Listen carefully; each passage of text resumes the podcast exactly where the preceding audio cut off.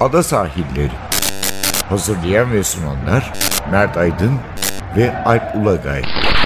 Londra'dan Dünya Spor Gündemi.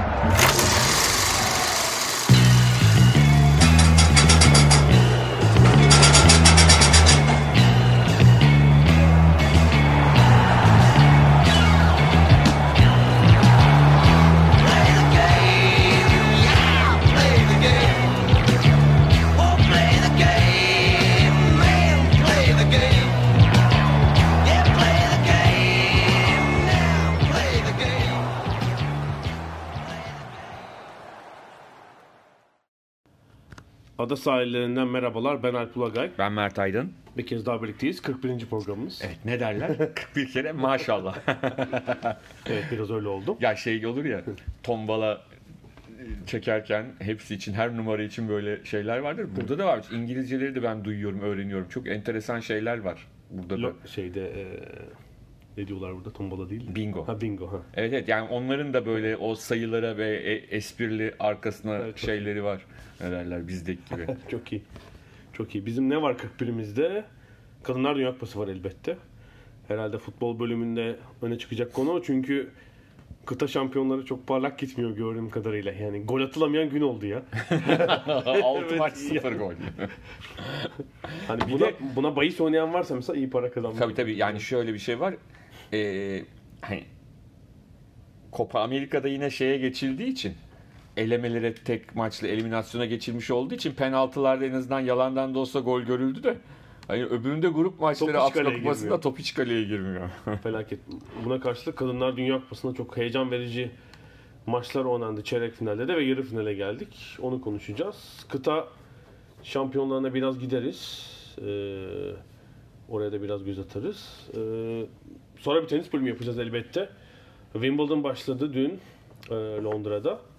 Hem geçen haftaki elemeler, bu haftaki ilk maçlarda sürprizler. yani şöyle bir şey var aslında e, dün öyle geçmemiş olsaydı biz belki bugün iki cümle konuşup haftaya ge- geniş konuşuruz diyecektik Wimbledon ama öyle bir ilk gün oldu ki. Muazzam yani belki bu hmm, 14 günü mü 13 günü oynuyorlar. Eğer yağmur yağmazsa i- Pazar ilk pazar günü oynamıyorlar maç. 13 günü muhtemelen en çok konuşulacak işte 2-3 gününden biri olmuş olabilir. Olabilir. Yani belki de bugün de olacak bilmiyoruz. Bugün şu anda biz bunu e, kaydederken daha e, maçlar başlamadan sabah kaydediyoruz.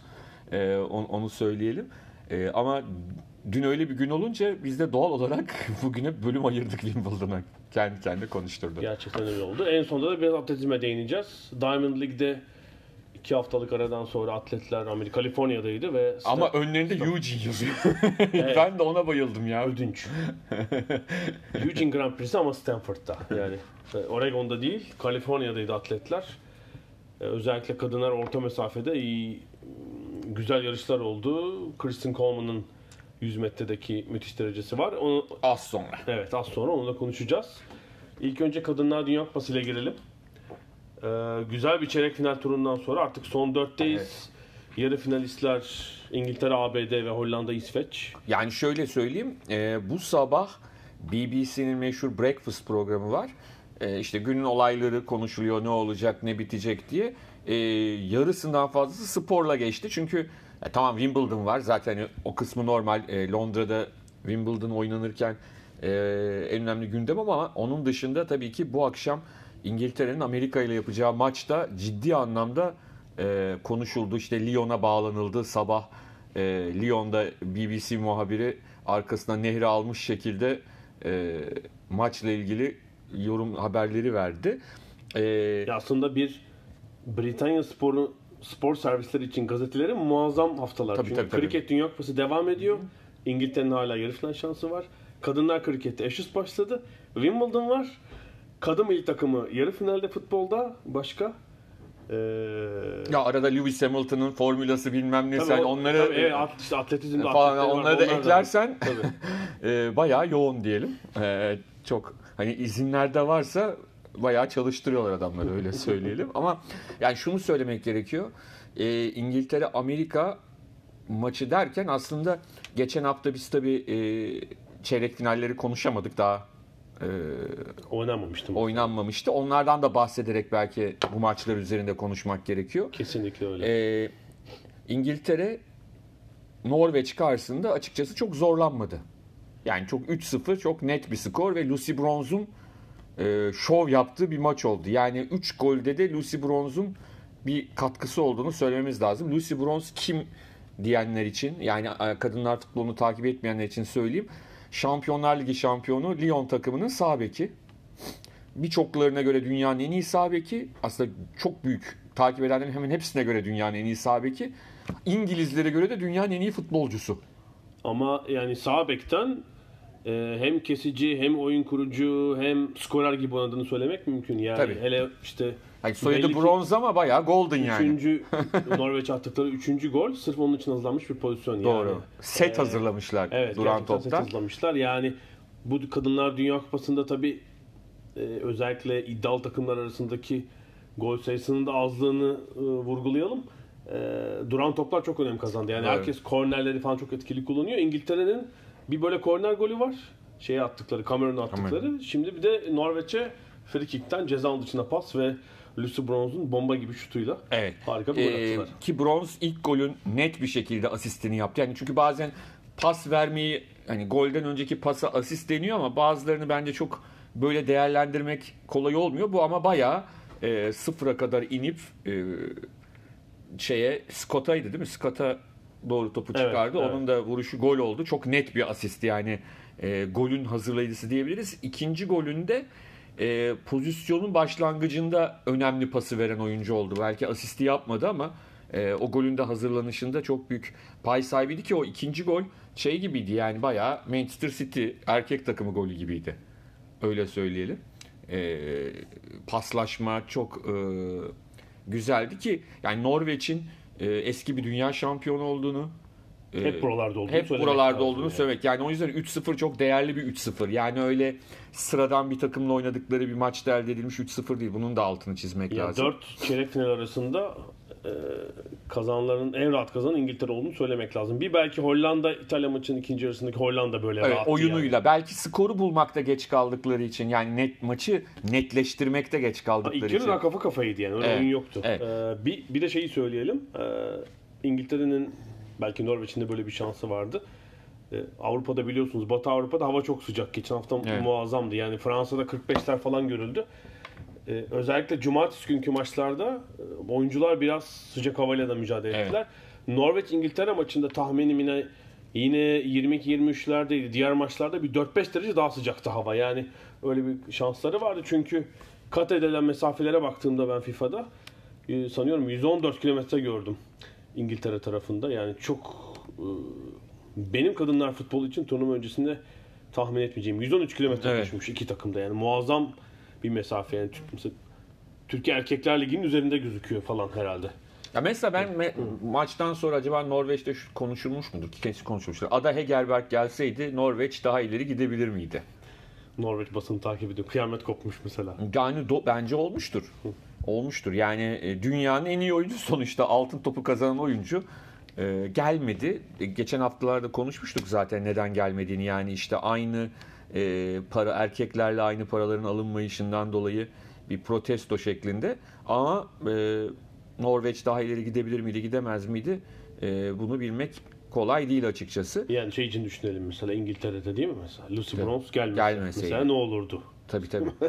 Aynen Yani öyle. ciddi bir etki. Yüzde yüz, yüzde gerçekten. yüz, yüzde yüz.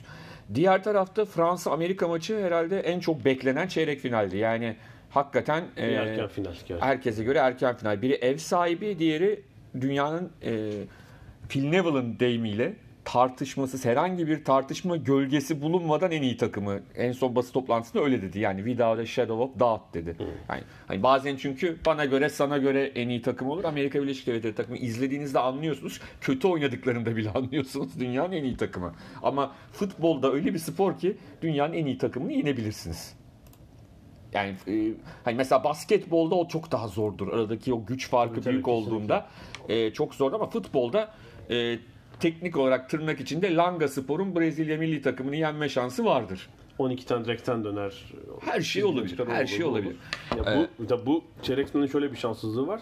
İki takım grup birincisi olmaları halinde bu çeyrek finalde eşleşeceklerdi. Evet. Ve öyle, Öyle oldu, oldu. gerçekten de. Tabii şimdi e, iki takım da bir önceki turu iyi geçmedi. Yani e, Fransızlar aslında e, Fransız basını da ilk maçtan sonra yavaş yavaş bir düşüş olduğunu söylüyordu. Yani ilk maçlarında bir şov yaptılar açılış maçında hatırlarsan. E, Kore'ye, Güney Kore'ye karşı. Ondan sonra yavaş yavaş bir düşüş başladı. Amerika'nın da ikinci tur maçı çok iyi değildi. Ama bu maç bu maç Tabii tabii iki penaltıyla geçtiler yani Tabii. İspanya'yı orada. ee, ama bu maç çok gerçekten çok tempolu. Hele ilk yarı bence e, neredeyse erkek e, maçları temposuna yaklaşık bir tempoyla oynandı. E, pozisyonlar, kaçan goller hakikaten çok güzel bir e, ilk yarı oldu. E, erken bir gol attı e, Amerika. Yine bir free kick. Evet. Orada yine tabii Aslında, Megan Rapinoe gerçekten aslında maçın o ilk yarısına yakışmayan bir tek gol. Yani o maçın ilk yarısında aslında biz daha güzel bir gol görebilirdik. Çok pozisyon da oldu. Üretken de bir maç oldu. E, çünkü bu tip maçlarda hocalar genelde çekinirler. Aman savunma sağlam falan. Maçta bayağı ilk yarıda pozisyon oldu ama hani Rapino'nun e, da atarken çok zevk aldığını zannetmiyorum. Yani nasıl olsa gol olduğu için çok sevindi ama yani vurdu işte kimseye çarpmadan herkesin altından geçti, üstünden geçti, Yok, içeri girdi. Ne tilki o, Falan ne tilki diye. Megan Rapinoe. Yani şöyle diyelim, e, kupayı Amerika kazanırsa e, şu anda eğer bitseydi turnuva, e, turnuvanın her anlamıyla yıldızı Megan Rapinoe olacaktı. Çünkü sadece e, attığı gollerle değil ki son iki maçta dört gol attı. E, onun dışında herhalde e, şöyle kişiliği- Donald Trump'la olan atışmaları da ki Donald Trump cevap veriyor. Evet. Yani o da zaten bir orijinal bir şey. Sporda yani hele Avrupa'da çok hiç rastlamadığımız bir sporcu modeli. Amerika'da böyle konuşan sporcular 50 yıldır var. Yani bir belki arada bir kesinti Rapino daha önce şeylere de destek vermişti. Tabii, tabii. Ee, o Amerikan futbolundaki neydi adamın adı? Ee, Colin Kaepernick. Ha, Colin Kaepernick'e. Tabii 2017'de bu Tabii. hatırlayanlar bir hatırlatalım. Ee, Colin Kaepernick Amerikan futbolcusu. Bu e, Black Lives Matter yani e, siyahların emniyet güçleri tarafından işte soruşturma yorulması, öldürülmesi vesilesiyle Amerikan Milli Marşı'nda maç öncesinde diz çökerek protesto eylemine başlamıştı. Ona ilk destek veren beyaz sporcu Megan Rapinoe. Yani kadınlar e, futbol ligi maçında diz çöküp protestoya başlamıştı 2017 Eylül'de. Yani hani buna cesaret eden ve hemen uygulamaya sokan e, ilk sporcu, ilk beyaz sporcu. Ayrıca LGBT hakları konusunda Evet, çok e, kendisi zaten yıllardır deklare bir lezbiyen. Evet. 2013'ten beri. İşte hatta son sevgilisi galiba ünlü basketbolcu Sue Bird evet Subert. olması lazım. Ünlü bir çiftler Evet, yani. evet. Bir de hani öyle LGBT hakları savunucusu bir yandan. Bir yandan da başkana şey yapıyor. Evet çağırırsa Şöyle o falan. neydi meşhur derginin kapak çekimleri sırasında oldu aslında. 8, 8 by 8'in kapak çekimleri herhalde Nisan'da falan ne zaman yapıldıysa artık. Onun kamera arkası çekimleri çıktı ortaya ve şey demiş işte.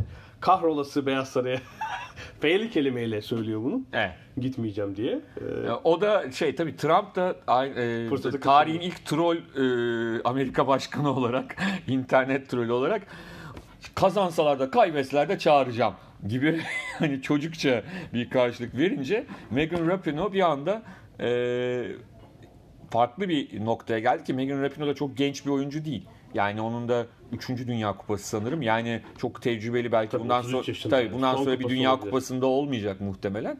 Hani der Venus Williams'ı falan görünce her 5 kupada daha oynayabilir belli olmaz ama e, o, o bence ilginç ki şunu da söyleyelim Megan Rapinoe bir sol açık.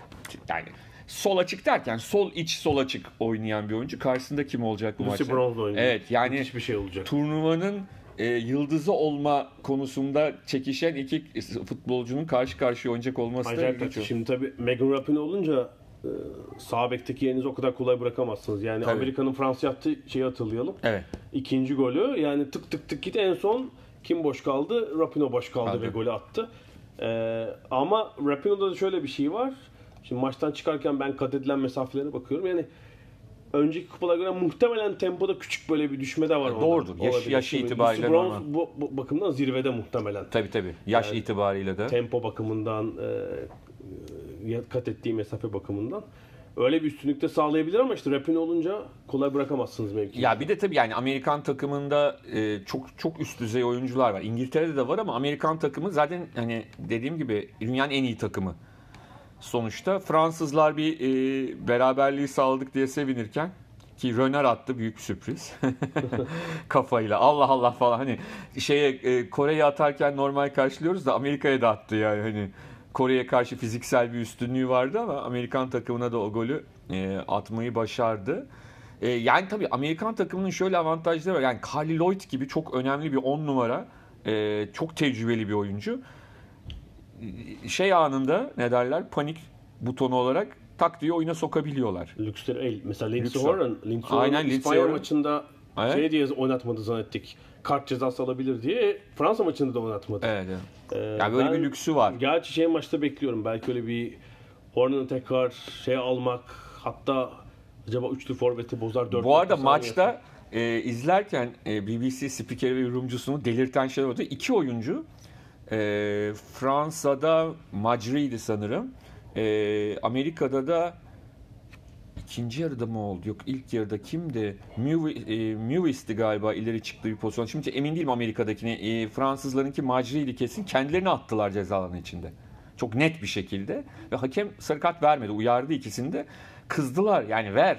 Normalde çünkü kadın futbolunda olmayan bir şey. Hani bir an evvel başını bir keselim daha e, ortaya çıkmadan. Çünkü yorumcu bir e, kimdi hatırlamıyorum. Eski bir kadın futbolcuydu e, BBC'de. Şey dedi Macri'nin pozisyonunda. Ya dedi ben önce hani ayağa kaymıştır diye düşündüm dedi. Sonra tekrar izlediğimizde ayağım ayağa kaymamış. Bayağı kendini bırakmış yani. Ondan sonra bu bir tehlike olarak belki de fazla aslında şöyle bir şey var. Yani e, kadın futbolu için sıkıntı şu VAR sistemi başlamışken bunun başlaması büyük hata. Hani erkeklerin bir alışkanlığı var. VAR falan e, şey yapmadan atıyorlar da e, VAR'da her şey ortaya çıkıyor yani anlatabildim mi? Kabak gibi çıkıyorsunuz yaptığınız. Yani hani VR olmasa da televizyon, televizyon o kadar önündesiniz ki yani sahtekarlık çok kolay anlaşılabilecek bir şey ve kadın futbolunun erkekler olan bir üstünlüğü neydi? Bütün bu değil mi? Kendini atma, işte Tabii, rol tabii. kesme, hakeme el kol yapma, maçın sonundaki itişmeler falan yoktu ama bu Amerika Fransa maçında maç sonunda da epey e, şey oldu. İtiş kakış o. Amerika süreyi bitirmeye çalışıyor Amerikalılar. Fransızlar sıkıştırıyor. E, şeydi Henry'di galiba değil mi? Bayağı hakem hakem Evet, evet. çıkıştı orada taç çizgisinde. Aman Dinandri. Evet. Sonuçta Fransızlar gitti. Evet diğer e, çeyrek finallerde İtalya e, Hollanda maçında yani ben şöyle söyleyeyim hani bu aslında her programda konuşuyoruz. Hollanda takımı son Avrupa şampiyonu. Hakikaten de e, iyi futbol oynayan ve göze hoş gelen bir takım. E, turnuvanın en büyük çıkışı demek lazım. Tabii, Çünkü tabii. diğer bütün çeyrek finalistlerin bir geleneği olan ülkeler. doğru doğru. Ya İtalya belki hariç. Ay, ama Hollanda'da sonuçta son Avrupa şampiyonu yani son dönemde belli bir çıkışı var. Ee, İsveç Almanya maçı asıl ilgi çekici maçtı. Çünkü Almanlar hep burada konuşuyorduk. 90'lı yılların Alman milli takımı erkeklerdeki gibiydi. Yani oynamadan e, bir iki kadar atıp. atıp e, kazanıyorlardı ama bu kez olmadı. E, ve de şöyle bir şey var. Dün bir istatistik gördüm. 91'den beri yani ilk Dünya Kupası'ndan bu yana kadınlarda Almanya'nın şampiyon olmadığı, Almanya'nın iki şampiyonluğu var. Diğer kupaların tamamında Almanya'yı yenen ya da eleyen şampiyon, Şampiyon olmuş. Şimdi Almanya İs- 2003 ve 2007'de oldu. oldu. İsveç İsveç için e, olabilir İyi mi işaret. diye e, iyi işaret. E, ama Almanya önünde bence en büyük başarıları hani 1-0 geriye düştükleri bir maçı kazanmak Almanya karşısında. E, bence o şeylerini gösteriyor. Hakikaten kolay dağılmadıklarını gösteriyor. Hani kadın sporlarında genelde böyle bir şey vardır ya voleybolda falan. Çok kolay değişebilir her şey. Psikolojik olarak Çözülme kolay çözülme ama İsveç hiç öyle olmadı. E ben şeyi çok beğeniyorum bu Kosovalı kızı Aslani. Kosova, evet, çok iyi. Çok çok yani bence İsveç'in benim en beğendiğim oyuncusu Aslani. E, Blackstenius da ilginç bir e, forvet. O da enteresan böyle yani fırsatçı her zaman oralarda buralarda bulunuyor. Tehlikeli bir oyuncu. E, ama Almanların senle konuştuk hatırlarsan sen tam eski Türk milli takımı golü yedi Almanlar diye. Hani İkisi de öyle. İkisi İki de gol öyle. İki tane öyle Bir- topu ilk golde ilk golde ıskal- havadan gelen top ıskalanıyor. İkincide de cezanın içinde neredeyse işte şeye döndü. Voleybola döndü. Döndü. İşte. Aynen öyle. Yani e, Alman takımının da belli ki bir şeye ihtiyacı var Almanya'nın. Şöyle en eleştirilen Dönüşüme. şey e, işte kaleci çok iyi gol yemiyorlar falan. Savunmanın göbeğindeki oyuncular yani oraya e, şey oyuncular bulamadılar yani. E, tecrübeli oyuncular bulamadılar. İşte forvetler gitse de yerine birine buluyor. Pop var, Schüller var. İşte bu sefer e, Hegering'le e, Dorsun oynadı ama belli ki o savunmanın göbeğindeki sorun giderilememişti ve belki de işte en kritik maçta Almanya'nın aleyhine rol oynadı. E, ben hani 3 çeyrek finalisti bildim. Almanya'yı bilemedim. Yani daha doğrusu İsveç'i bilemedim. Evet. Almanya ama şunu söyleyebiliriz. Evet yani herkesin gözü tabii İngiltere Amerika maçında ama Hollanda İsveç maçının da bence e, bir futbol sever olarak e, heyecanla beklenilecek türde bir maç olduğunu söylememiz gerekiyor. Evet, zaten şeyden sonra yani bu ikinci tur maçları da iyiydi gerçi ama Evet, çeyrek evet. finalde itibaren çeyrek final, yarı final, final her maçın Doğru. çekişmeli ve iyi Ee, olması. o da yarın oynanacak. E, aynı saatte İngiltere Evet Amerika yani maçıyla. biz programı salı günü çekiyoruz. Salı akşamı saat Türkiye saatiyle Ile 22'de. 22'de İngiltere Amerika maçı var. Yarın da Çarşamba akşamı 22'de de Hollanda İsveç maçı. Tahmin alalım mı? Tahminle. Ee, ben Amerika Hollanda finali bekliyorum. Amerika'da Ben de öyle bekliyorum evet. Ama yani e, şöyle söyleyeyim iki maçtan da yani İngiltere İsveç çıkarsa da tarihi sürpriz demem. Yok yok öyle öyle. Yani öyle değil. Biz sadece hani e, e, tahmin ama şöyle diyelim. Amerika turnuvayı dördüncü de bitirse dünyanın en iyi takımı. Bunu kabul etmek lazım. Yani asıl orada e, şunu unutmayalım. Bir turnuvayı kazanmak sizi her zaman dünyanın en iyi takımı yapmaz. Amerika takımı kazanamasa bile dünyanın en iyi takımı şu anda. Ama onların da o yaşlanan ekibin arkasından kimler gelecek, ne gelecek, nasıl oluşturacaklar E, şunu onları da görmek gerekiyor. Gözetmek durumunda. Yani Alex Morgan'ından Megan Rapinoe'suna kadar Tabii. yavaş yavaş yaşlar Rapinoe Lloyd falan olmayacak Lloyd, tabii. tabii. kupada. Yani Amerika şunu mutlaka farkındalar bence gördüğü kadarıyla. Avrupa müthiş bir şekilde farkı kapamış durumda. Tabii, tabii. Yani daha şeyler gelecek. Daha şimdi mesela e, Arjantin erkeklerdeki Arjantin olması için daha önünde dağlar kadar şey var. Ama hafif hafif başlıyor. İşte mesela Asya mesela Avrupa, belli ki Avrupa'nın yaptığı aşama sebebiyle işte Asya takımı yok mesela. mesela evet, normalde Japonlar, Çin, kıl payı yenerler gerçi. hayır Japonya'da Çin'de e, Çin ilk 99 kupadan itibaren tabii. ilk kupadan itibaren zaten ilk kupa Çin'de. Yani ilk kupadan itibaren e, önde olan takımlar Yani şu Avrupa'nın şu üstünlüğü var. Bu profesyonel takımlar oldukça, ligler oldukça e, hem para kazanılacak bu işten ve full time bir iş bu yani. Sadece artık futbol antrenmanı yapan tıpkı erkekler gibi bundan para kazanan tek işi bu olan bir sürü kadın var. Ya şimdi Amerika. Amerika'nın şu avantajı vardı. Erkek futbolu çok ileride olmadığı için ve kızlara da genelde e, kabaca söylüyorum tabii bunu. Kızların da işte Amerikan futbolu edin. gibi e, futbolu daha yumuşak bir spor olarak görüyorlar. E, bizim futbolu diyelim. Onun için kızlarda çok e, önde başlayıp ciddi e, aşama e, kaydettiler. Tabii milyonlarca kız çocuğu için Tabii. e, Ama şimdi Av- Avrupa'da şimdi yani. Avrupa'da e, en popüler spor futbol ve erkeklerin ilk tercihi olan genelde bir spor. E, kızlar genelde daha arkada kalıyorlar. Onlar daha başka sporlara kanalize olabiliyorlar. ya salon sporları çok Salon. fazla mesela basketbol, voleybol tabii. Ha, Amerika'da da kuvvetli Kır- onlar tabii de. Hayır ama, Amerika'da yani profesyonellik olmadığı Evet, için evet. uzun süre Doğru. voleybolda falan. Ondan sonra ama şey ne derler yani Avrupa yavaş yavaş fark etti. Yani mesela İngiltere'nin e, yaşadığı şeyi biz burada yaş- görüyoruz şu anda. E, ne diyeyim e, zihin ufuk açılmasını Tabii yani- kadın futbolu konusunda. Ee, biz temelli buraya yerleşeli ben bir yıl bile olmadı işte. Evet. Benim için aşağı yukarı 10 ay diyelim. Senin için belki Evet. biraz daha fazla. Yani bu bir yıldaki 10 aydaki değişim, zihniyet değişimi bile olağanüstü. Yani medyanın bu işe daha fazla eğilmesi, sırf bunun için muhabir tutması, Kadınlar Profesyonel Ligi'nin e, işte medya yansımasının daha fazla olması, bu e, milli takım... Yani şimdi ben gelirken şöyle bir şey oldu otobüs durağında. Arkamda iki kadın var. Baba gidip maçı izleyelim mi dediler birbirlerine. Ya belli ki iki kadın pub'a gidip tekrar söyleyelim aslında evlerinde oturup rahatça izleyebilirler. Çünkü açık, kanal. kanalda BBC bizdeki TRT1 gibi bir kanalda izleniyor. Her ülkenin her yerinde izlenebilen bir kanalda ama hep beraber izleme e, şeyi Kültürü. Buradaki şey o. Derler? Hani pub'a gidildiği zaman maç açık kanalda da olsa hep beraber izleyebilmek eş için dost gidiliyor. Eş dost falan. Aynen öyle. Çok önemli bir yere değindin bu açık kanal meselesi. Şimdi dünyadaki yaygın sporlarda durum ne oldu son 15 yılda? Buna futbol da dahil. E, daha fazla para kazanmak için e, futbol yayınları paralı kanallara gitti. Doğru. Ve aslında kitle kanallarından yayınlanmıyor artık bu maçlar. Yani şam, belki Dünya Kupası öyle ki orada bile bölüme var biliyorsun. Dünya Kupası'nın bazı maçları bile paralı kanal ama Şampiyonlar Ligi mesela artık şeyde paralı kanallarda ve Evet. Böyle 15 milyon 20 milyonluk izleme oranlarına ulaşmıyor. Halbuki bu açık kanaldan yayınlanan maçlar Kadınlar Dünya Kupası işte Fransa'da, İngiltere'de hatta Brezilya rakamı vardı. 35 milyon kişi izlemiş. E, Brezilya'da e, Brezilya Fransa maçını. e, ikinci tur maçını. İşte İngiltere'de yarı final final şey bekleniyor yani. Bu yılın rekor seyirci sayısı bekleniyor BBC'de. Belki 15-20 milyon kişi olacak hele final olursa. Peki İnanılmaz bir rakam. Copa Amerika'yı kaç kişi seyrediyor acaba televizyonda? İzlerken dayanabilen, dayanabilen kaç kişi var? Çok merak ediyorum. Oraya geçiş yapalım. Ee, kadınlar futbolunu gelecek hafta artık daha da e, şeyiyle. Şampiyonu konuşuyoruz artık. Evet. Ya çünkü bu cumartesi günü e, pardon yarı finallerden sonra evet cumartesi üçüncülük maçı. Pazar günü de final maçı var. Evet. Türkiye saatiyle 18'de. Ee, onu belirtelim. Ee, oraya geçiş yapalım. Çünkü Copa Amerika ve e, Afrika Uluslar Kupası gerçek anlamda hayal kırıklığı. Afrika Uluslar heyecanlı. Afrika Uluslar Kupası'nı anlayabiliyorum tekrar söyleyeyim. Geçen hafta da söyledim. Çünkü Avrupa ile zamanları eşitleyebilmek için yani maç turnuvaların oynanma yani e, Avrupa'nın önde gelen takımlarında, ülkelerinde oynayan futbolcuların sezon ortası kulüplerinden uzak kalmamaları için yazın oynanıyor ilk kez. E, lakin e, Afrika'nın yazı da yani e,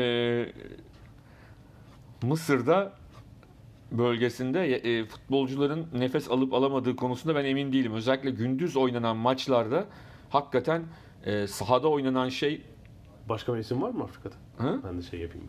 Ha şimdi Güney Yarımküre'de olursun. Güney Yarımküre'deki Evet, evet. turnuvada e, kuzeydeki yaz bence Tabii, sorun tabii, olmaz. Güney yani, Afrika'daki tabii. bir turnuvada mesela aynı sorun yaşanmaz ama Mısır'da e, yaşanıyor. Gece maçı bile hani yanlarında değiliz ama sıcak olduğunu tahmin ediyorum. Hani oradaki sıkıntıyı anlayabiliyorum ben. Hani oradaki maçların neden böyle geçtiğini. Ama Copa Amerika'da hakikaten hayatlarından bezmiş gibi oynuyor takımlar. E, hani biraz izleyince sıkılıyorsunuz. E, ki yani hani şöyle de değil. Böyle çok zayıf kadrolarla falan da gelinmemiş durumda. Yani ha bakıyorsun Ya- Suarez'i, Messi'yi hepsini Tabii görüyorsun tabii. Yani ya. bu takımlar Arjantin, Uruguay, Brezilya Dünya Kupası olsaydı bu kadrolarla mı giderdi? Bir iki oyuncu hariç evet, Evet. yani. Evet. Ya o zaten sıkıntı verici olan nokta. E, oyuncular da anladığım kadarıyla benim yani gördüğüm şu futbolcular galiba çok fazla e, odaklanma konusunda çok iddialı olmamışlar bu Yani maçlara. Şu ola- olabilir mi acaba? Tabii bu Dünya Kupası değil. Yani kıta şampiyonları. Ve bazı Güney Amerikalı oyuncular Avrupa'da oynadıkları takımların en önemli oyuncuları. Yıllardır en iyi oyuncuları. Yani ve Suarez'in, Messi'nin üzerindeki yani kilometresi çok yüksek artık. Ama orada şey var Yani. işte. O zaman da şunu diyebilirsin. Hmm. e, Euro Avrupa şampiyonaları niye böyle geçmiyor? Hani Avrupa şampiyonaları da genelde e, daha kaliteli Tabii öyle oluyor. oluyor ki yani geçen seferkinde bir sürü e, oradan buradan bir sürü takım katılmasına rağmen fena olmadı. 24'lük. Ondan sonra o yüzden de çok şaşırtıcı. Yani işte bu gece e, Türkiye saatiyle 3.30'da yani çarşamba sabaha karşı Brezilya Arjantin maçı var. Şimdi e, geçmişte olsa Brezilya Arjantin maçı var diye uyuyamazdık ya. Brezilya Arjantin maçını izleyeceğiz diye hele bu kadrolarla yani. Anlatabildim mi? Uyuyamazsın. Vallahi bir güzel uyuyacağım ben yani hiç gecenin bir buçuğunda uykumu bölmeye niyetim yok. İstersen uyandırabilirim. Yok sağ ol teşekkür ederim. Yani uykumu bölmeye niyetim yok yani yok benim yok o maç ben için. uyandıracağım. Ama güzel bir turnuva olsaydı bölerdim uykumu yani. Defalarca böldük geçmişte yani anlatabildim mi? Hayatımız bölmekle geçti. Ama şey hissetmiyorsun ki burada bir buçukta yani e, İngiltere saatiyle bir buçukta olacağı için Türkiye'dekinden biraz daha şanslı. Daha erken başlıyor. Bu arada e, şöyle bir komik durum var. Bu geçen sene hatta daha önceden herhalde bu takvimler belli olmuştu tabii. Pazar günü Kadınlar Dünya Kupası finali var. Aynı gün Copa Amerika finali var. Bir de yine FIFA organizasyonu sayabileceğimiz e, Kuzey Amerika ve Karayiplerin turnuvası. Gold Cup'ın da finali var. Şey denmişti. Kadınlar Dünya Kupası ile aynı güne koyuyorsunuz. Kadınlar futbolunu küçümsüyorsunuz ama bence dünyanın büyük bölümü herhalde kadınlar. yani aynı saatte değiller onlar ama herhalde pek şey şansı olmaz yani. Ee, orada tercih şansı olmayacak diye düşünüyorum. Ben geçen kupanın finalinde e, Los Angeles'taydım. Kanada'daki e, kupanın Kadınlar finali- Dünya Kupası'nın, Kadınlar evet. Dünya Kupası'nın. Hatta Japonya şöyleydi. E, eşim ve kızımla birlikte bir e, restorana girmiştik. Öğlen yemeği e, yemek için. Restoranda da ön tarafta bir barı vardı ve orada televizyon açık ve önde bayağı ciddi sayıda insan maç başlıyordu işte. E, final karşılaşması. Amerika Jap- Japonya, Japonya maçı. 5-2 jet Evet. ya şey şey oldu daha böyle bir Ben dedim ki hatta eşim dedi ki ya Mert git izle istersen dedi. Hani ön tarafa geç. Çünkü bizim olduğumuz masadan televizyonu izlemek çok şey değil. Ya dedim dur bir yemek gelsin. Daha ben yemek gelsin demeye kalmadan 3-0 oldu Tabii, zaten. tabii, Baktıkça bir gol sesi. 15 dakikada mı 3-0 oldu? Tabii tabii. İlk 20 Hadi. dakikada 3-0 oldu. Kyle Lloyd hat-trick yaptı Evet, zaten ilk yarıda. 4-0 ilk yarıdan oldu. Şey ne derler? Ben böyle her seferinde daha bir lokma atamadan alamadan ağzına şey, televizyona bakmak zorunda kalıyordum. Çok çok acayip bir şeydi. Ve çok büyük ilgi vardı. Yani Kaliforniya zaten şey olduğu için Latinosu şusu busu ama ön tarafta izleyenler Latin değildi yani onu çok net olarak Tabii söyleyebilirim. işte tam şimdi bu hava muhtemelen Avrupa'da var artık. Bu Evet. Amerika'da gördün yani 90'lardan beri olan bir durum. Evet evet yani bayağı şey oldu hatta sonra fark e, açılınca biz çıktık dışarıya şey oldu yani gol sesi e, gol olunca dışarıya taşan gol sesi geldi. Anlatabildim mi? Yani bu hani çok Amerika'da e, alışık olduğumuz bir şey değil ondan sonra ama onda e, altını çizmek lazım. İstersen futbolu Ee, biraz şey yapalım mı? Sadece son bir şey. Ha, söyleyelim. şu ilginç. Şimdi işte Copa Amerika'ya bakıyorum. 4 çeyrek final maçında 2 gol. Yani. Çok gol var hepsi penaltılarda kaç tane gol atıldı kardeşim onları da say. Bir de şeye bakıyorum. e, CONCACAF Gold Cup. Yani çeyrek finalde ABD'nin rakibi Curaçao adası. yani işte kadınlar şey oynuyorlar. Kıran kırana bir Dünya Kupası çeyrek finali falan. ABD erkeklerin rakibi Curaçao. Tam Curaçao güzel bir oda olabilir. Federasyonu var kupaya katılıyor ama yani muhtemelen Bir sene de Guam mı öyle gitmişti bu kupada ya? Guam yok git- ama Guam şeyde değil ya. Bunlarda değil mi Guam ya? Ee, Sanki yok. bunlardaydı. Yok Guam değil de başka bir şey vardı ya. Guyana mı Pasifik'te? Normalde Dünya Kupası'na falan katılamayan bir takımdı. Yani mesela e, Gold Cup'tan kim var? Curaçao var, Guyana var. Değildi. İlk Bermuda var, katılanları söylüyorum. Martinik adası var. değil. Bunların hiçbiri değildi benim dediğim ama Ee, sadece şunu söyleyeceğim. Yani muhtemelen bu dünyadaki yayın rekabeti, futbolun geldiği nokta. Yani CONMEBOL'la CONCACAF'ın e, bu iki organizasyonu belki birleştirmesi gerekecek. Yani hani ABD Meksika'yı konuk ediyorlardı sık sık. mesela şey öyle değil. Amer- e, Güney Amerika kıtasının Dünya Kupası elemeleri o 10 takımlı format hakikaten güzel bir format ve orada hani iyi maçlar çıkabiliyor. Çünkü onda zaten zaten biliyorsun 2 3 2 3 grup yaparlar. yapar falan. Hani çünkü uzun bir döneme yayılmış durumda zaten. Hani futbolcular hani normal Avrupa'daki gibi belli zamanlarda gidip oynuyorlar ve daha güzel maçlar çıkıyor. Böyle o puan durumuna göre heyecan büyüyor. Ama şimdi bu öyle değil. Hakikaten E, bir takım eziyet şey, gibi. zaten yani. 10 tane federasyon üye. Yani bu şeyde de sıkıntı yaratacak. İşte Dünya Kupası'ndaki takım sayısı kaça çıkacaktı? 40. 48 miydi? Yani şeyin %60'ı Dünya Kupası'na katılıyor olacak mesela zaten. Bu da bir garip. Yani işte ABD, Meksika, kim var başka şeyde işte Costa Rica falan yani şeyden takım alıp e, 16'ya tamamlayıp böyle. E, belki iki kıtanın şeyi birleştirmesi lazım. Ya da şöyle bir şey yapabilir. Bir ön elemeler yapılıp iki e, işte atıyorum şeyden 6 takım, ondan 6'sı. İşte buradan da e, ilk başta belki iki takım olup 8 takımlı genel bir Amerika kupası yapılabilir ya da Yani- daha fazla takım sayısı. Yani şey içinde ABD için içine katınca organizasyon Tabii tabii. Meksika ile ABD çünkü- hemen fark eder yani. Ya Meksika birçok Meksika ile Amerika birçok Copa Amerika'da konuk sanatçı olarak yer aldılar. Yani Meksika finalde orada. O oynadı. Yani Meksika takımı zaten hani e, o konuda Güney Amerikalı gibidir genel olarak. Yani şu şeye bak, e, birinci tur grup maçları. Meksika, Kü- Küba'nın düştüğü hal yani. Meksika 7, Küba 0. Kanada 7, Küba 0 yani. Kanada 7 tane atmış Küba'ya. Neyse istersen e, Evet bitirelim. bahsi kapatalım. uzattık. Kapatalım. Kapatalım. Kadınlara başarılar dileyelim. Burada bitirelim. Aradan sonra tenisle devam edeceğiz.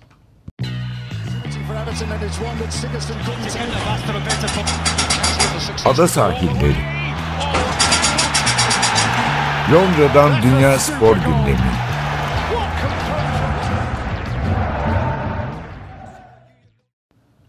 Ada sahillerinin ikinci bölümüne, 41. ada sahillerinin ikinci bölümüne tenisle devam ediyoruz.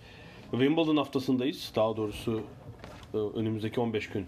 Hoş geldin Evet. ey Wimbledon. Aynen öyle. Londra'da, e, Wimbledon semtinde yılın 3. Grand Slam'ı oynanıyor. Tabi bu arada Şimdiki tek Grand Slam. tabii Fahri ikileri de burada ben rahmetle anıyorum. Yani Bizim kuşağı sevdiren yani çocukluğumuzun ve gençliğimizin bir de onun efsanesi şudur. Türbünde kim görünse anında kim olduğunu söylerdi. Yani hani o kadar tenis dünyasına hakim ki hani toprağı bol olsun Philip Chatrier'in tipini de onun sayesinde öğrenmiştik. Fransa açıkta kenarda Philip Chatrier'i gösterdiğinde şimdi tribünü var da kendisi yok adamın. Evet Ee, yani Rod Laver oturur, Borg oturur. Philip Chatrier. yani yönetici ya da eski evet evet hiç kaçırmazdı. Tak diye Ayrı bir söyler. hakimiyet çünkü de. çok eski dönemlere hakim olmak da Onda e, ayrı meziyet. yakın zamanda kaybettik. E, Buradan onu da analım Fahri İkil'e Gerçekten de. Kaç yıl anlatmıştır TRT'de? Çok uzun yıllar. 15 O yıl anlatmadığında da yine çok iyi anlatan biri vardı. Tansu Polatkan anlatırdı. Yani o onun mesela herhalde başka bir işi, başka bir görevi olduğunda da e, hakikaten çok e, sağ olsunlar. E, tenis e, Türkiye'de insanların tenisi bilmesinde belli bir yaş grubunun çok çok büyük katkıları Hele olduğunu. Evet yani TRT, özel televizyonun olmadığı sadece TRT'nin olduğu dönem e, Davis Kupası maçlarını hatırlıyorum ben 80'lerde. Böyle Vilander'i Milander'i izler. Davis Kupası maçı verilirdi ya. Yani hani bırak Grand Slam'i Davis Kupası finali falan. Türkiye'nin finali oynadığı yıllar.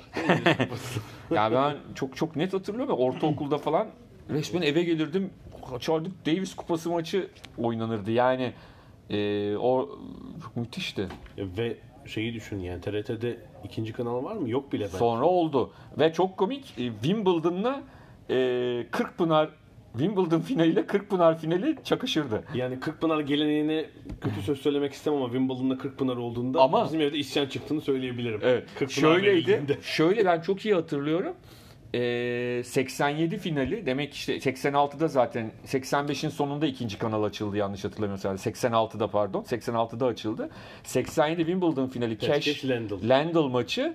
Ee, o maçla aynı anda da şimdi kim nerede hatırlamıyorum ama çok güzel bir böyle beklenen bir finaldi.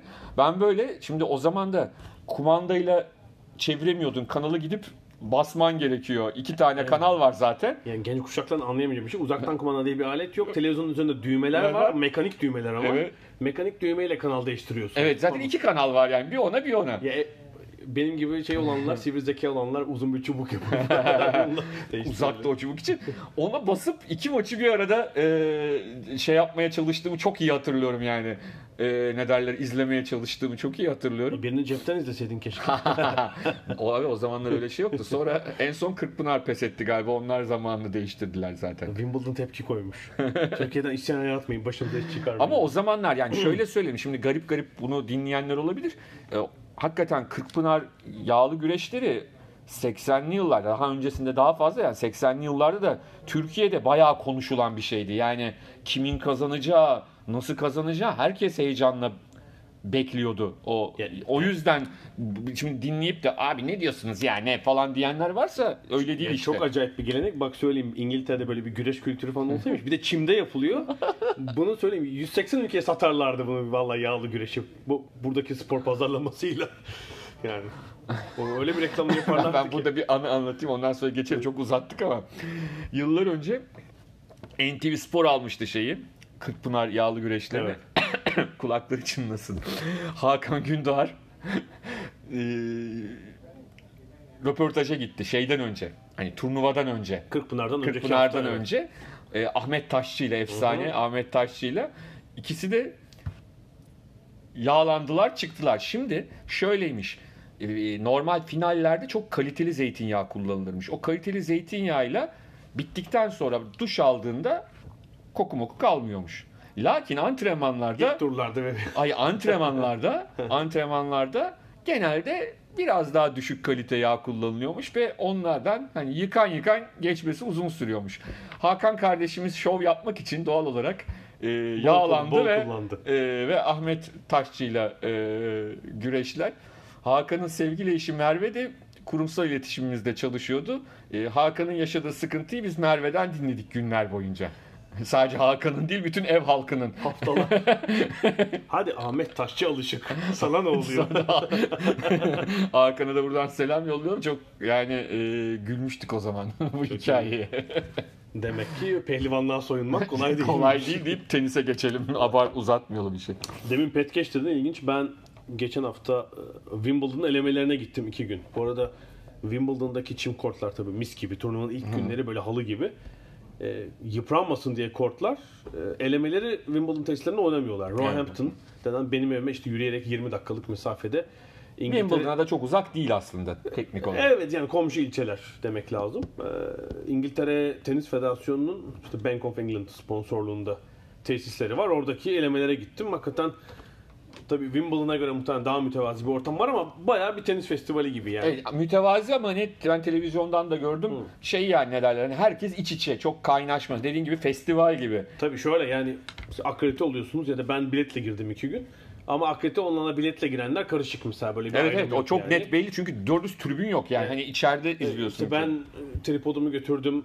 E, Sağ olsun tenis dünyasının e, değerli yazarı Mert Ertunga. Eski Türkiye'nin en önemli tenisçilerinden Evet. 80'li yıllarda. Onunla Bizim birlikte- gençliğimizin Aynen öyle. İşte Alaaddin Karagöz, Yavuz Erkangil, Mer- Mert Ertunga e, kuşağı. babası da galiba Beşiktaş yöneticisiydi. Arif Ertunga, evet evet, evet, evet, Arif doğru. Ertunga Beşiktaş yöneticisiydi Ee, o zaman. Mert abiyle kulakları çınlasın o Wimbledon'da bugün. Hatta bu hafta bu iki hafta boyunca. Onunla birlikte izledik. Hatta işte tenis dünyası için e, işte Türk tenisçiler de vardı. Bizim kızlar vardı. Onların performansını da özetleyen birkaç video çektik. E, hani keyifli ben iki günde gittim. Keyifli üç gündü. Şöyle bir ortam var. Yani o Roehampton'daki tesislerin e, içinde normal kortlar var. Bir de çim alanı şey yapıp etrafını çevirip işte 14 tane daha ek kort yapmışlar sadece o 3 gün için. Ee, ve 200 kaç maçı var? 112 224 maç var 3 günde. Bu arada ilk defa bu yıl çiftlerde şey eleme turu yapmadı Evet. Yani çiftlere doğrudan ana tabloya tenisçi aldı. Çiftler elemelerini görmedik bu sebeple ama işte e, 128'er kadın ve erkek tenisçi. Tabii bu arada çiftlerde de yarından itibaren Andy Murray'i e, İngilizler yani tekler mücadelesinden yanında diyelim. E, o- görecekler. Görecekler Ee, ve çok merakla 128 bekliyorlar. kadın ve erkek tenisçi işte en oradaki 16'ya girmek için çabaladılar. Türkiye'den de Pemra Özgen, Başak Eraydın ve Çağla. Çağla Büyükakçay vardı. Ancak son tura kalamadılar. Yani Evet. e, Pemra ile Başak ilk turu geçti. ikinci turda eğlendiler. Ama işte orada bir sürü isim gördük. Biri mesela Pat Cash, Alexei Popin'in antrenörü. Popin'in tüm maçlarını kortun kenarında. Bu arada kortların arasında böyle nasıl diyeyim ya koridor gibi bir alan var. İşte ayakta genelde. Evet. İki yani hem solunuzdaki hem sağınızdaki e, korttaki maçları izleyebiliyorsunuz. Mesela birinde ara olunca öbürüne bakıyorsunuz. Cash o sandalyesini koymuş. İşte Poplin'i. Poplin de böyle biraz şey e, işte bir seti almış. ikinci setin başında koparamıyor oyunu. Böyle söyleniyor kendi kendine falan. Orada uyardı onu hani e, maça, maçtan kopma diye. Cash'i de orada görmüş olduk. Hemen dibimizde. E, ama elemelerden gelen tenisçiler dün Wimbledon'ın birinci turunda ortalığı birbirine kattılar. kattılar yani. tabii özellikle Corey Gauff e, Venus Williams maçı zaten hani şeydi e, daha turnuva başlamadan birinci günün en önemli maçı olarak bakılıyordu. Yani turnuvanın hatta turnuvayı yani Wimbledon öncesinde gündem maddelerinden biri 15 yaşındaki Amerikalı tenisçi, siyah tenisçi ve annesi yaşında diyebileceğimiz Venus Will efsane Venus Williams. Diyebileceğimizin ötesinde 24 yaş fark var yani. Ondan sonra 5 kuşak fark var arada tenis. neredeyse E, ve de e, ilk şey doğduğunda Gauff doğduğu sırada zaten iki Wimbledon kazanmış durumda Venus Williams yani doğduğu sırada. Sizi izleyerek büyüdüm de diyemez yani diye kısmen. Evet ama idollerinden biri olduğu Kesinlikle. kesin. Daha doğrusu Williams kardeşler. Özellikle Amerika'da Afrika Amerikalılar çünkü geçmişe bakıldığında e, son dönem için en azından söyleyeyim. Tabii Altia Gibson'lara falan gideriz ama Tabii. hani son dönemde bir Zina Garrison vardı e, 80'lerde. E, siyahi olarak çok böyle e, Kadın. final oynayan Navratilova ile falan e, şeyde e, Grand Slam finali vardı. Erkek-? Arthur Ashe yani oranın da şey- Washington işte falan. falan vardı ama hiçbir zaman çok e, önde bir isim yoktu. Yani erkeklerde de önemli tenisçiler. Beyaz Tabii tabii. Ya erkeklerde. sonra işte kadınlarda Williams'lar zaman işte Chanda Rubin'ler şunlar bunlar çıktı ama sonuçta Williams kardeşler hakikaten bu işin e, bu En tepesinde. Ta tepesinde ve idol oldular. Çok net bir şekilde idol oldular. Hani oyunlarını seven olur, sevmeyen olur, fizikselliklerini ama e, Afrika Amerika e, Afrikalı Amerikalı diyeyim e, toplumu için Amerika'da çok çok önemli bir e, ikiliydi. E, ve Gauff'un da onlara hayran olduğunu biliyorduk. 2004 doğumlu bu arada. Geçen hafta elemelerde e, elemelerin bir numaralı seri başını eleyerek başladı o.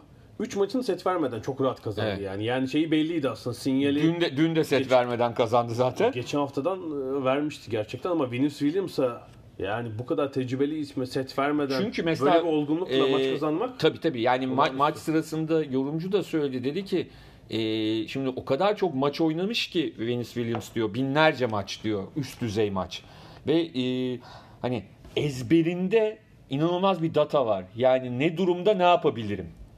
Şimdi golf'un böyle bir dezavantajı var. Böyle bir da- datası yok onun. Onun olacak inşallah.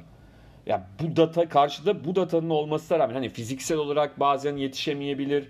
Ee, ona sahip olmak her zaman o dataya sahip olmak size bir şeyler getiremeyebilir ama önemli bir tecrübeye karşı ve maçtan sonra ağladı.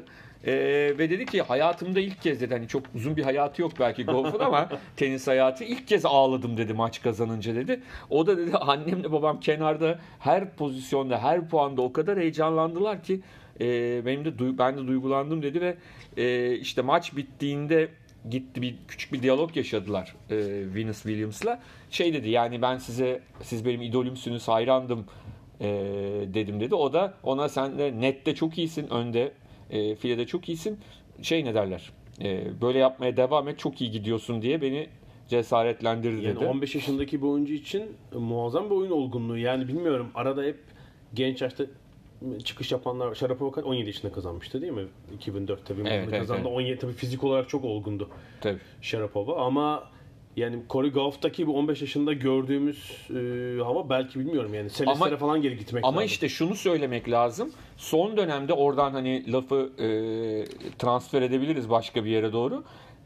Ş- Şunu söylememiz lazım. Dünün olaylarından bir tanesi de daha doğrusu aslında birden fazla olay var ama en önemlisi de herhalde Naomi Osaka'nın elenmesinden çok basın toplantısında yaşadık yaşananlardı diyebiliriz. Yani bu genç sporcular çok küçük yaşta e, bu işe başlıyorlar. Çok küçük yaşta belli bir noktaya da gelebiliyorlar. Ama bunu kaldırabilmek, bunun ağırlığını kaldırabilmek e, şey kadar zor. E, kazanmak kadar, o e, Grand Slam'leri kazanmak kadar zor. Dün Osaka e, büyük bir sorun yaşadığını gösterdi ki Osaka'nın iki tane Grand Slam'i var. Yani Osaka şöyle değil. Hani bir tane kazandı bir daha bir şey kazanamadı değil. iki tane kazandı. E, Tabii bir üstüne oldu dünya. dün aslında çok da e, anormal olmayan bir soru ki e, işte BBC'nin programında da BBC'nin spikeri şey dedi yani bundan daha düzgün daha legitimate yani yasal bir soru olamaz yani. Hani bunu e, yönetemediniz mi diye bir soru geldi ve cevap vermeden şeyi terk etti. yani bu Toplantıyı terk etti. herhangi bir spor dalı için kadın erkek antrenör bu şeyi garip buluyorum. Yani cevap vermeme, buradan ayrılma falan. Ya zaten Belki kariyerinizin parçalarından şöyle bir şey bu. olabilir işte. Zaten onu yönetemediği için muhtemelen belki konuşsa ağlayacaktı ya da işte çok böyle e, şey bir görüntü olacaktı. Muhtemelen e, görünmesini istemediği bir e, noktaya yani Osaka'da gelecekti. şöyle bir problem var yani. iki Grand Slam kazandı. Bir numara oldu. Oradan beri böyle bir zihinsel şey var yani. Ki de çok Bir uzun duygusal- yıllarda geçmedi bu olaylar sırasında. Yani çok- kısa sürede bu böyle bir sıkıntı yaşamaya başladı. Bu kötü bir sinyal. Hala dünya Mesela bir, bir daha da ilginci hani genelde hani demin dedim ya kızlar kadınlar biraz daha e, duygusal oluyorlar ve e, bazı şeyleri hazmetmekte zorlanıyor ama dün Çiçipas'ın basın toplantısını izledim mesela. O Osaka gibi şey terk etmedi ama yani o da o da iyi değildi. hiç iyi değildi. Yani böyle hani şey e, boksörler olur ya abandone olmuş böyle hani knockout olmamış ama e, bir beyin sarsıntısı geçirmiş gibiydi yani e, basın toplantısında. Çünkü yani ağladı ağlayacak bir konuşma yaptı. Hani ben çok şey- benim bir şeyler yaratmam lazımdı. Benim daha iyi oynamam lazımdı.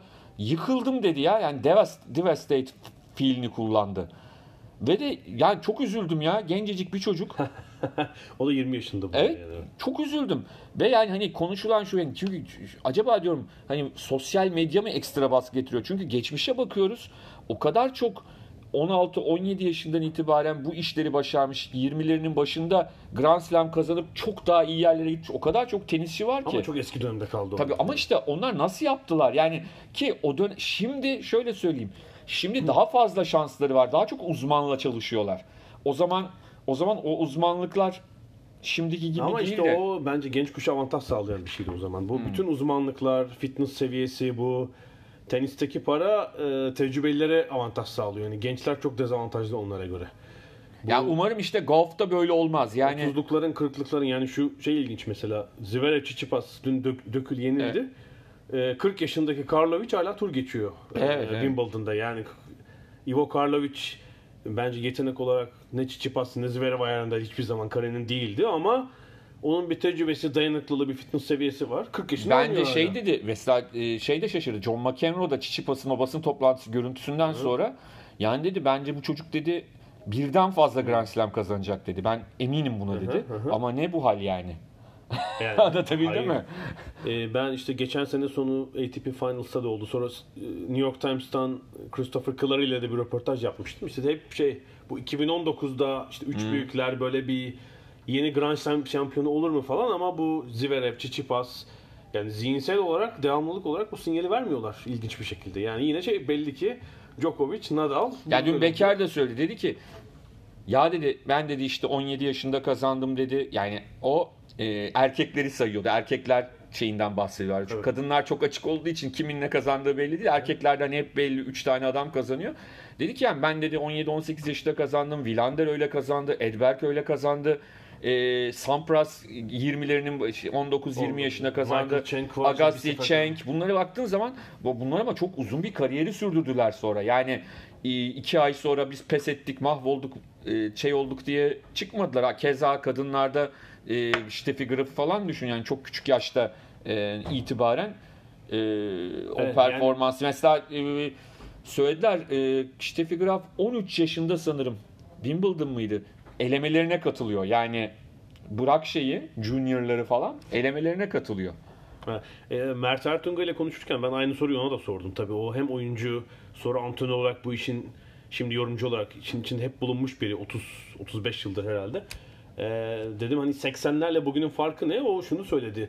Yani bizim kuşağımız 80'lerde bu güç idmanları yoktu dedi hele. Yani ergen yaşlarda yapılmazdı. Halbuki e, güç idmanları artık ergen yaşta başlıyor ve 20'lerin ortasındaki tenisçiler o kadar güçlü ki ve bunu daha uzun süre sürdürebiliyorlar. Yani onlu teenager birisinin 17-18 yaşındaki bir gencin güç olarak baş etmesi mümkün değil. Yani güç ve devamlılık olarak artık. O da mentali 25 de etkiliyor tabii. Yani bir anda tabii de şey de var, var. evet. Ne derler hani işte Çiçipas of çıktı öyle yaptı böyle yaptı derken bir yenilgi bir anda yani ya da işte kenardan onu öyle pohpohluyorlar ki sen kazanacaksın sen onu yapacaksın falan. Ondan sonra bir başarısızlığı kaldıramıyorlar herhalde.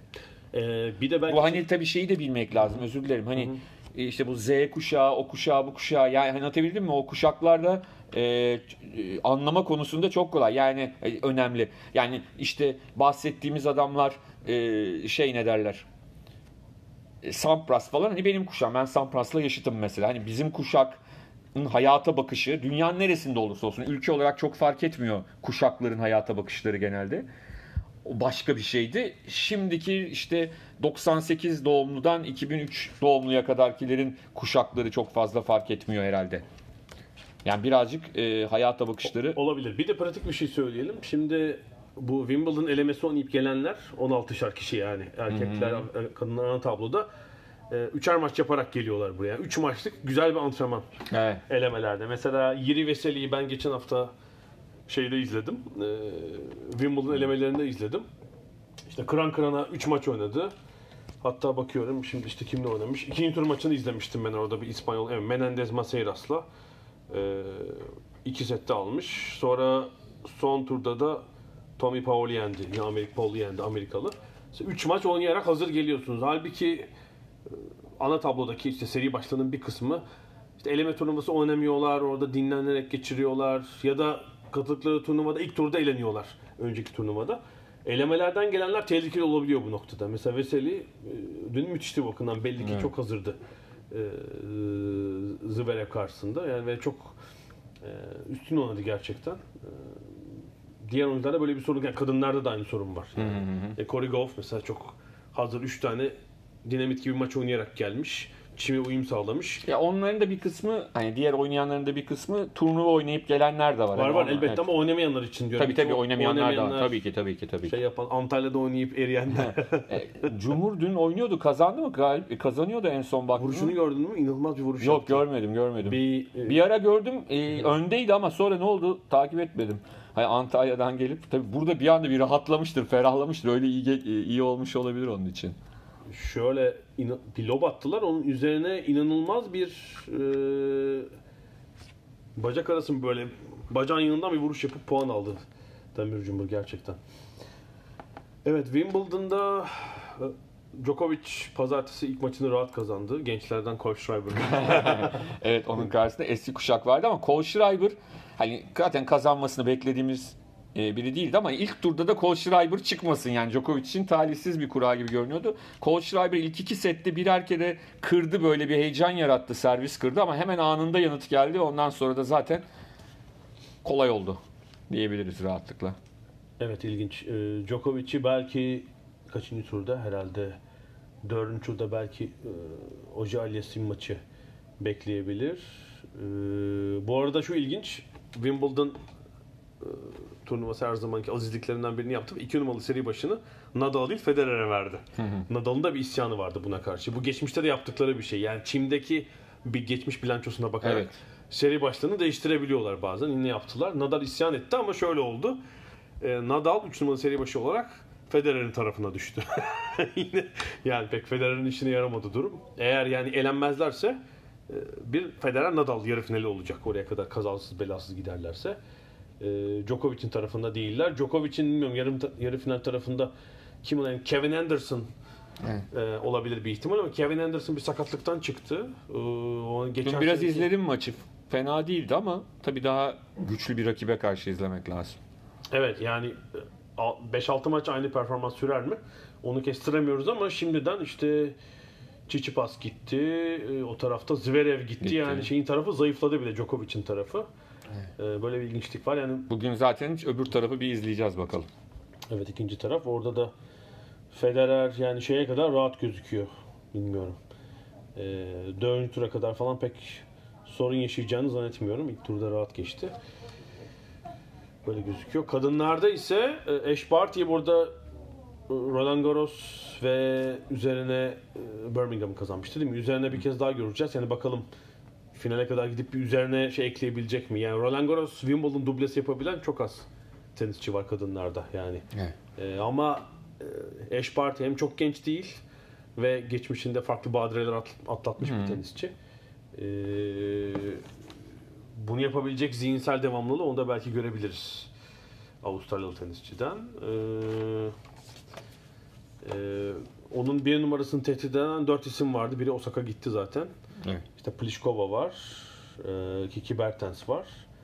Bir sürpriz çıkıp e, e, hem şampiyonluk alıp onu bir numara edebilir mi? E, önümüzdeki hafta göreceğiz. E, tenis bölümünü bitirelim böyle. Bitirelim.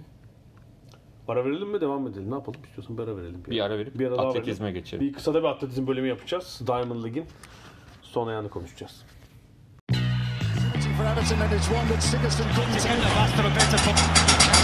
Ada sahilleri. Londra'dan Dünya Spor Gündemi.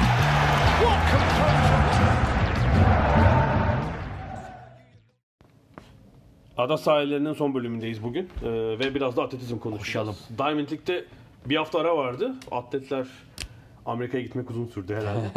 Ee, aslında Eugene Grand Prix'si yani Oregon'da ama bir seneliğine Stanford'da. Prefontaine klasik diyelim Evet. belki. Evet, yani önüne de Eugene yerine Prefontaine falan yazsalar sanki daha Uzun geliyor. Pre. Pre, Pre. pre. diyorlar ona evet. Steve Prefontaine'in de kim olduğunu söyleyelim. Ee, 70'li yılların Amerika Birleşik Devletleri'nin yetiştirdiği en önemli uzun En mesafecilerden bir tanesi. Ama hakkında iki tane de film var bu arada.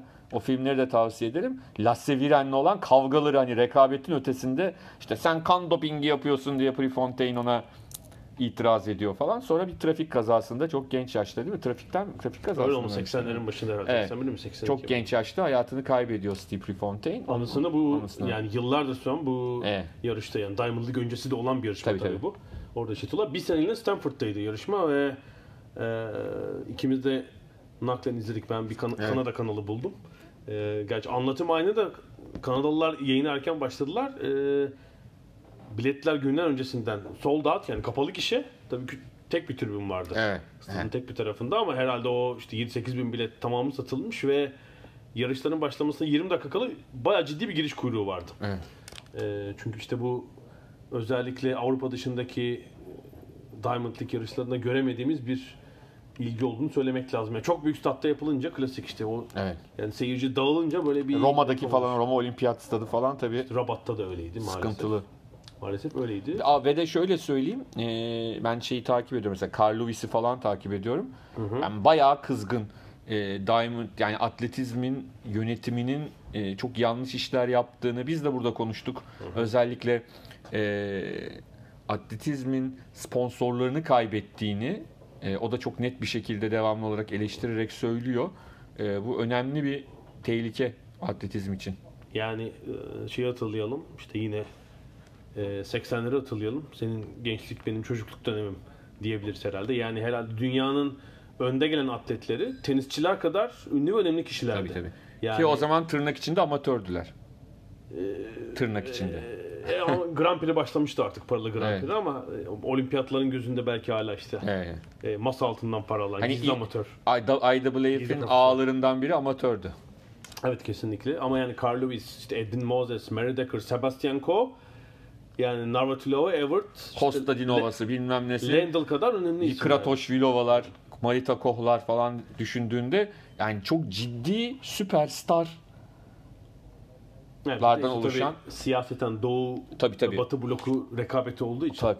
onun da Ama tabii var. o kuşağın şöyle bir şanssızlığı var. İki olimpiyatı birbirleri olmadan koştular. 80 ve 84'te. 84'te karşılıklı boykot yani. Evet. Amerika O ve çok- müttefikleri Moskova Olimpiyatını e, boykot etti 80'de. Sonra Sovyetler Birliği Bazı müttefikleri etmedi ama. müttefikleri de. Yani Yani Büyük- şöyle Büyük Britanya şekle, şeklen yani Margaret Thatcher edelim dedi ama sporcuları serbest bırakalım. Bütün sporcular doğal olarak gitmeyi Gittiler tercih tabii etti yani. Ee, başka ülkeler de var. İtalyanlar da mesela yarıştılar 80 olimpiyatlarında. Ee, ama 84'te de Doğu bloku gelmedi ama Romanya ile Yugoslavya geldi. Türkiye yok. Türkiye 80'e gitmedi tabi. Batı Almanya gitmedi. İşte Amerika Birleşik Devletleri 80'de yoktu. Ama şöyle söyleyeyim takdir etmek gerekiyor. Ben o zaman çocuktum. TRT 1980 olimpiyatlarını sanki Türkiye katılıyormuşçasına başından sonuna verdi. Bir orada şey olmadı yani. Hani Orada e, Moskova'daki olimpiyat Sovyet propagandası ki yani o şey dönem olmadı. çok uygundu aslında bunu yapmaya ama e, 1980 yazında ben çok net hatırlıyorum yani e, bütün olimpiyat müsabakalarını biz izledik. Evet, Devirler farklı tabi. Ya çünkü sonra TRT'nin yaptığı benzer şeyler vardır. 87'deki Avrupa Şampiyonası galiba değil mi? Yunanistan kazanıyor diye ya böyle bazı maçlar yayınmadı, yayınlanmadı, banttan yayınlanmadı. Ama final falan yayınlandı. Ama kupa töreni verilmeden kesildi. Ha olabilir olabilir olabilir. Çok detaylı hatırlamıyorum. Yunanistan'la kötü dönemler.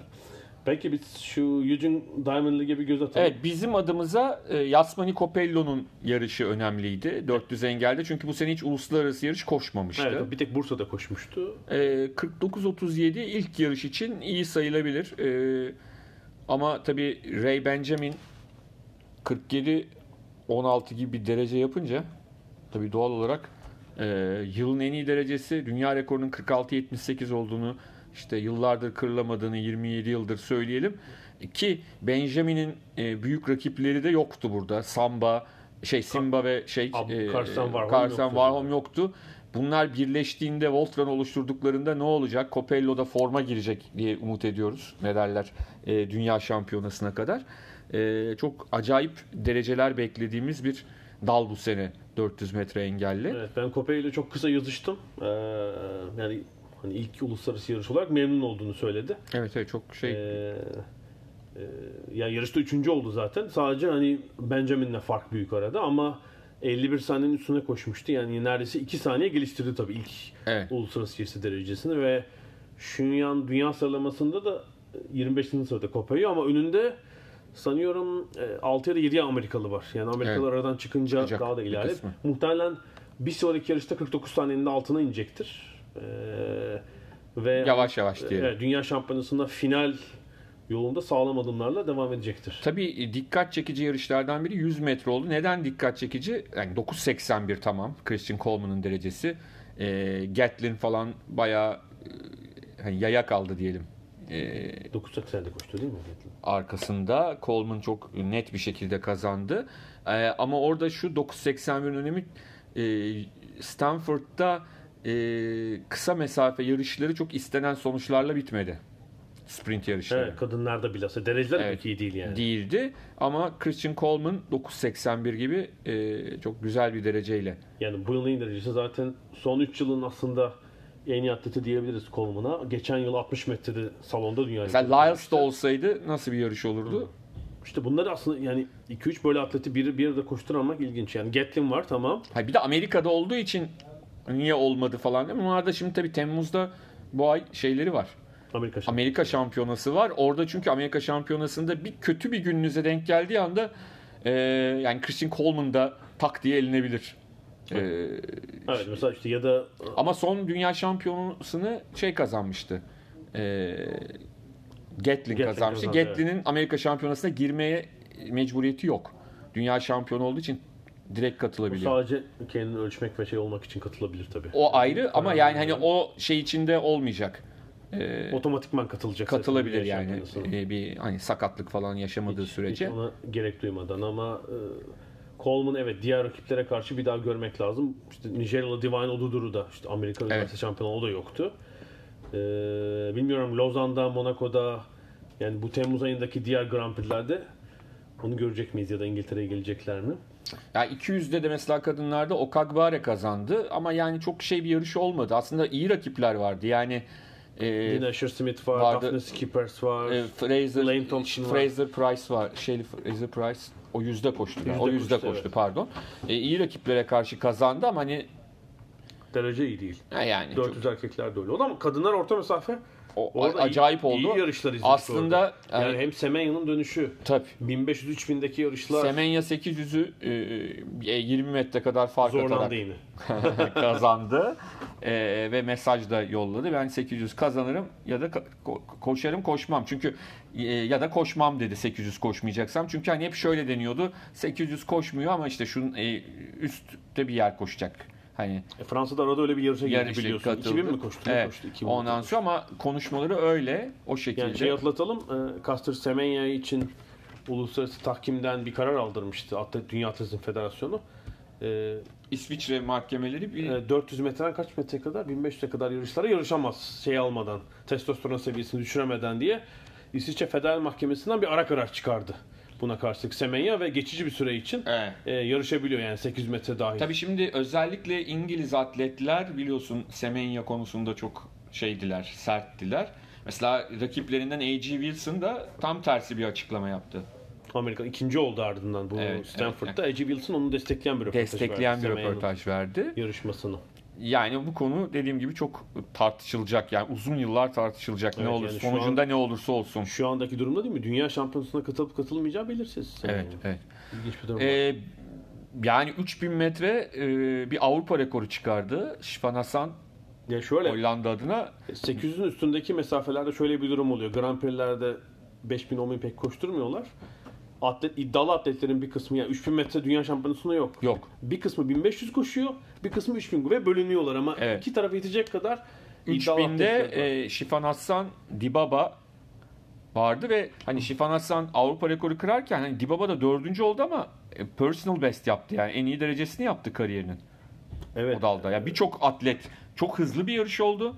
8-18 Avrupa rekoru ama altta gelenler de arka arkaya gelenlerin hepsi kendi en iyi derecelerini Yani yaptılar. bir nevi de dünya rekoru sayılabilir çünkü ilginç bu e, 3000 metrenin yani olimpik bir dal değil söyleyelim. Evet. Eskiden, Eskiden, öyleydi. daldı. Evet evet. E, 1984'ten kaça kadar herhalde 90'ların ortasına kadar olimpik bir daldı Evet. muhtemelen ve e, 1993'te Çinlilerin böyle bir efsane senesi Ee, var. Wang Yani, Junxia. e, Çin oyun. Çin oyunlarında kırdıkları dünya rekorları var. İşte 3000, 10000 falan. E, bunlardan 1500, 10000 kırıldı. 3000 hala kırılamadı. Çünkü Arada az koşuldu, daha az koşulduğu için az bir de. koşuldu. İşte bir de çok Tabii. bir noktada. Yani Tabii. ama o Çinliler dışında yapılmış en iyi derece bu. Aslında bir nevi bir gayri resmi dünya rekoru Evet. kabul Tabii mümkün. Hasan da e, Alberto Salazar'ın öğrencisi. Amerika'da çalışıyor. Amerika'da çalışıyor. Ee, kulakları çınlasın. Ertan Hoca da e, ekstra bir bilgi verdi. Daha önce e, Süreyya Ayhan ve Elvan Abeylegesse'nin menajeri olarak tanıdığımız Yok. Hayle'nin de tabii Hayle Gebreselasie'nin de menajeriydi birçok sporcunun. Menajeri Jos Hermens'le de çalışıyor. Ee, zaten Hollanda Hollandalı zaten o. Hermez kimseye bırakmaz. bırakmaz. e, Şifan Hassan yükselen değerlerden biri. E, Laura Moore aslında o da 1500'de yarıştı. Ama e, o da bir hayal kırıklığı mı yarattı yoksa şey- yani ben şunu düşünüyorum acaba özellikle mi yavaşlıyorlar. Yani ya şöyle yavaşlıyorlar. Biraz daha çalışmaları azaltıyorlar. Form grafiğini e, Eylül sonuna göre ayarlamaya mı çalışıyorlar bir yandan da. yani şunu düşünmek lazım. Amerika'ya kaç gün önce gitti acaba bu atletler? Yani, Faith Kipyegon kazandı bu arada. ya e, o e, 1500 iki yıl öncenin ama- dünya şampiyonu bir anne- geçen sezon hiç yarışmadı. Evet. Annelikten sonra geri döndü ama çok rahattı. Yani 4 dakikanın altına Ya Laura Moore da sanki hani çok kaybettim, çok böyle o kahroldum havasında görünmedi.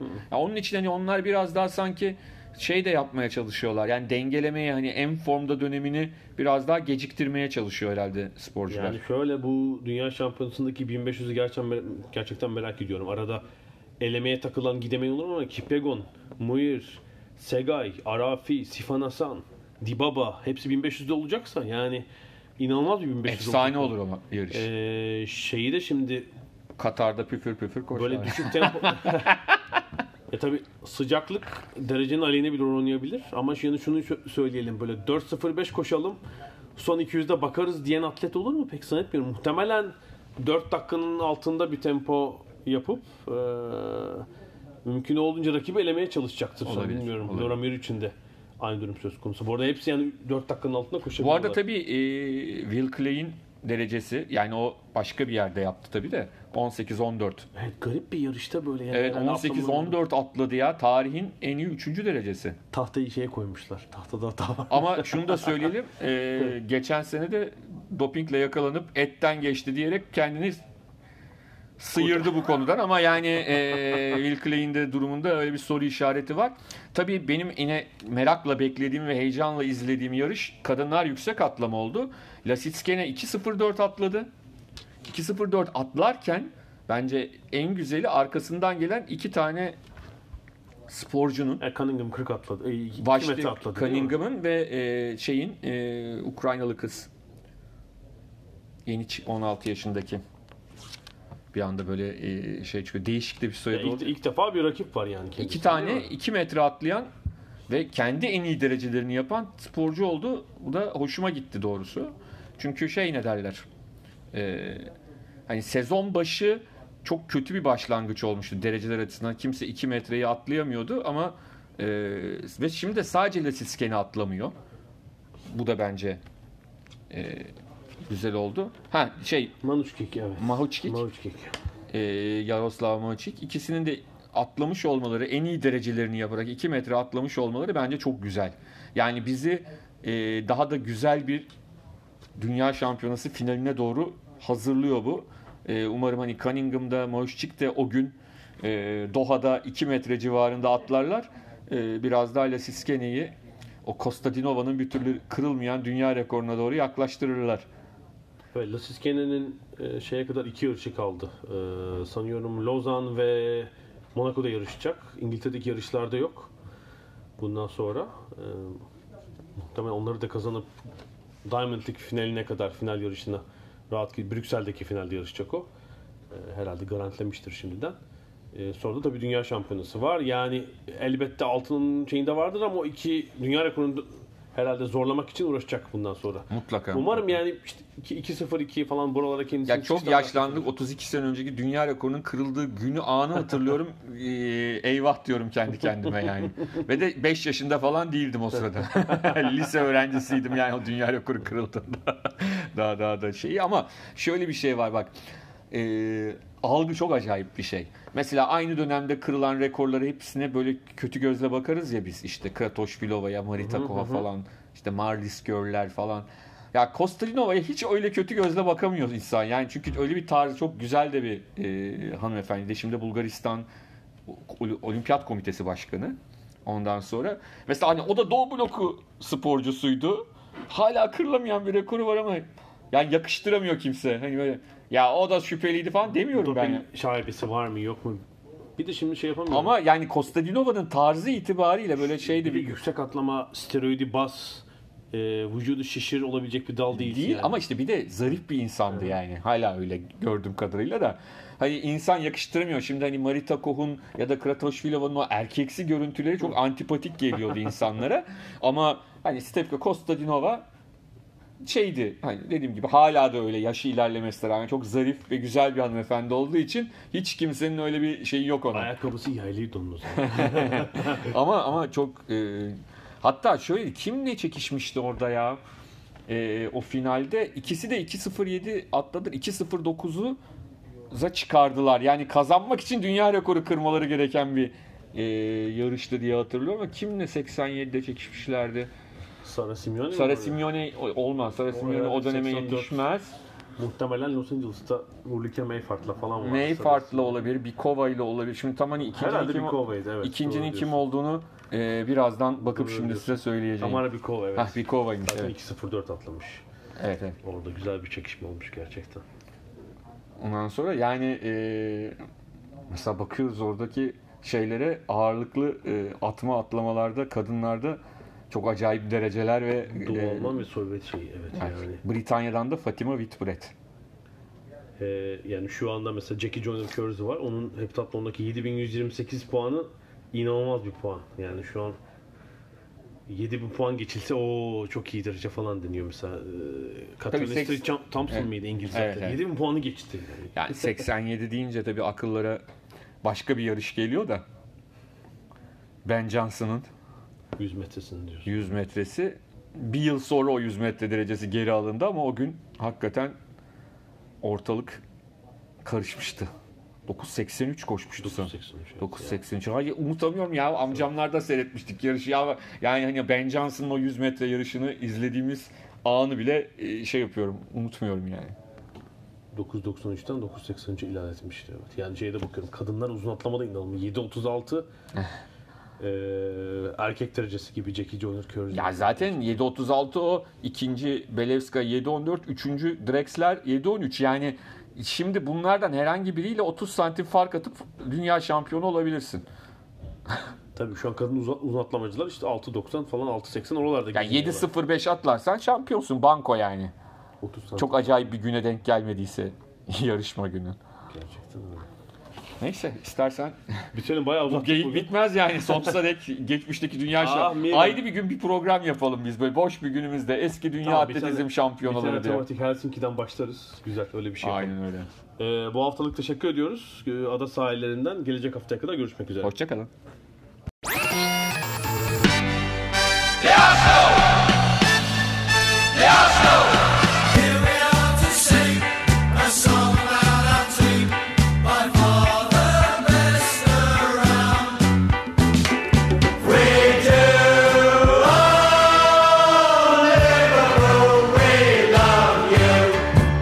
Ada sahilleri. Hazırlayan ve sunanlar Mert Aydın ve Alp Ulagay. Londra'dan Dünya Spor Gündemi.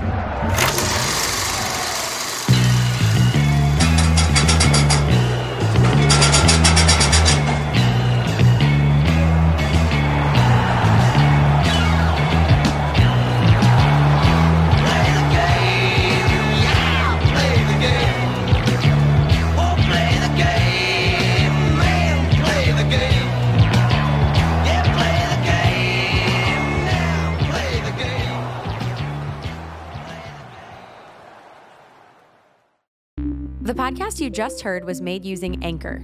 Ever thought about making your own podcast? Anchor makes it really easy for anyone to get started. It's a one stop shop for recording, hosting, and distributing podcasts. Best of all, it's 100% free. Sign up now at anchor.fm slash new. That's anchor.fm slash new to get started.